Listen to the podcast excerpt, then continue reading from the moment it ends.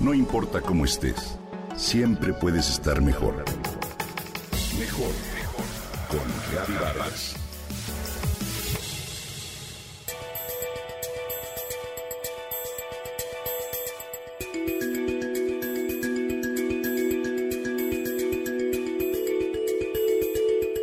Un viernes por la tarde, Vero y sus amigas gozaban de una amena plática de sobremesa.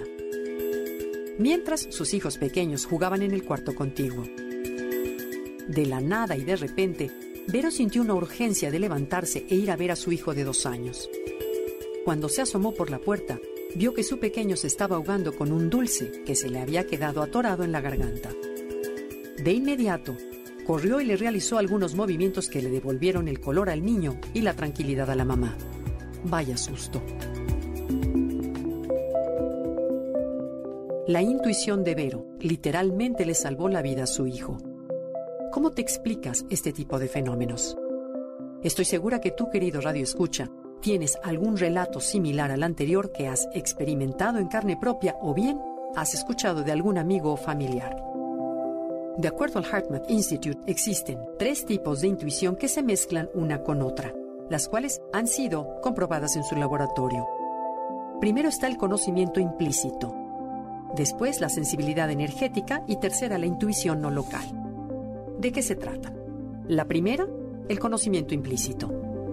La mayoría de los libros sobre intuición se refieren a este tipo y se trata de lo siguiente. Con frecuencia sucede que no sabemos cosas que sabemos que sabemos. Es decir, hay ciertos temas que de niños vimos, experimentamos o aprendimos y de adultos las hemos olvidado. Por ejemplo, hoy enfrentamos un reto que quizá en el momento no podemos solucionar, así que le damos unas cuantas vueltas en la cabeza y al rato nos distraemos y lo dejamos a un lado. Sin embargo, el cerebro continúa trabajando de manera inconsciente y cuando menos lo esperas, por ejemplo mientras estamos en la regadera o manejamos, la solución brinca a la mente.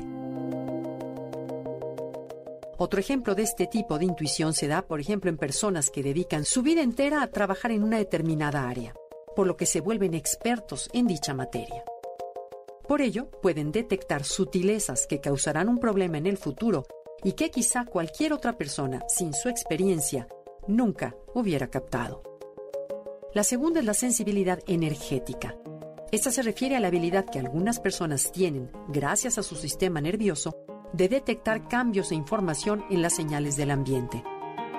Por ejemplo, te ha sucedido que al estar de espaldas a una persona, eres capaz de sentir el peso de su mirada. Muchos estudios muestran que este tipo de intuición es real. También estas personas pueden detectar señales magnéticas o estados de ánimos de otras personas e incluso de la Tierra también. Es decir, son sensibles a percibir un temblor antes de que suceda. Lo que sienten es el campo magnético de la Tierra, como lo pueden detectar algunos animales. Por último está la intuición no local. Esta es el conocimiento o sensación de algo que no se puede explicar por experiencias pasadas ni olvidadas.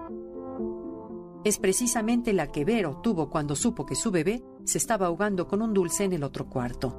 O bien la que alguien tiene al saber de antemano que algo en especial va a ocurrir. Seguro te ha sucedido que piensas en una persona y en ese momento recibes una llamada de ella. ¿Cómo lo explicas? Pues numerosos estudios han medido y demostrado que este tipo de intuición también es muy real a través de medir ondas cerebrales, actividad del corazón, conductividad de la piel y otras medidas electrofisiológicas de las personas.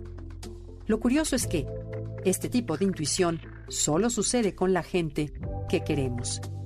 Vero no hubiera detectado el problema que su bebé tuvo en ningún otro niño del mundo, solo en el suyo. La forma en la que podemos aumentar nuestra intuición es aquietar la mente y permitir que sea el corazón el que hable. Escucha tu corazón.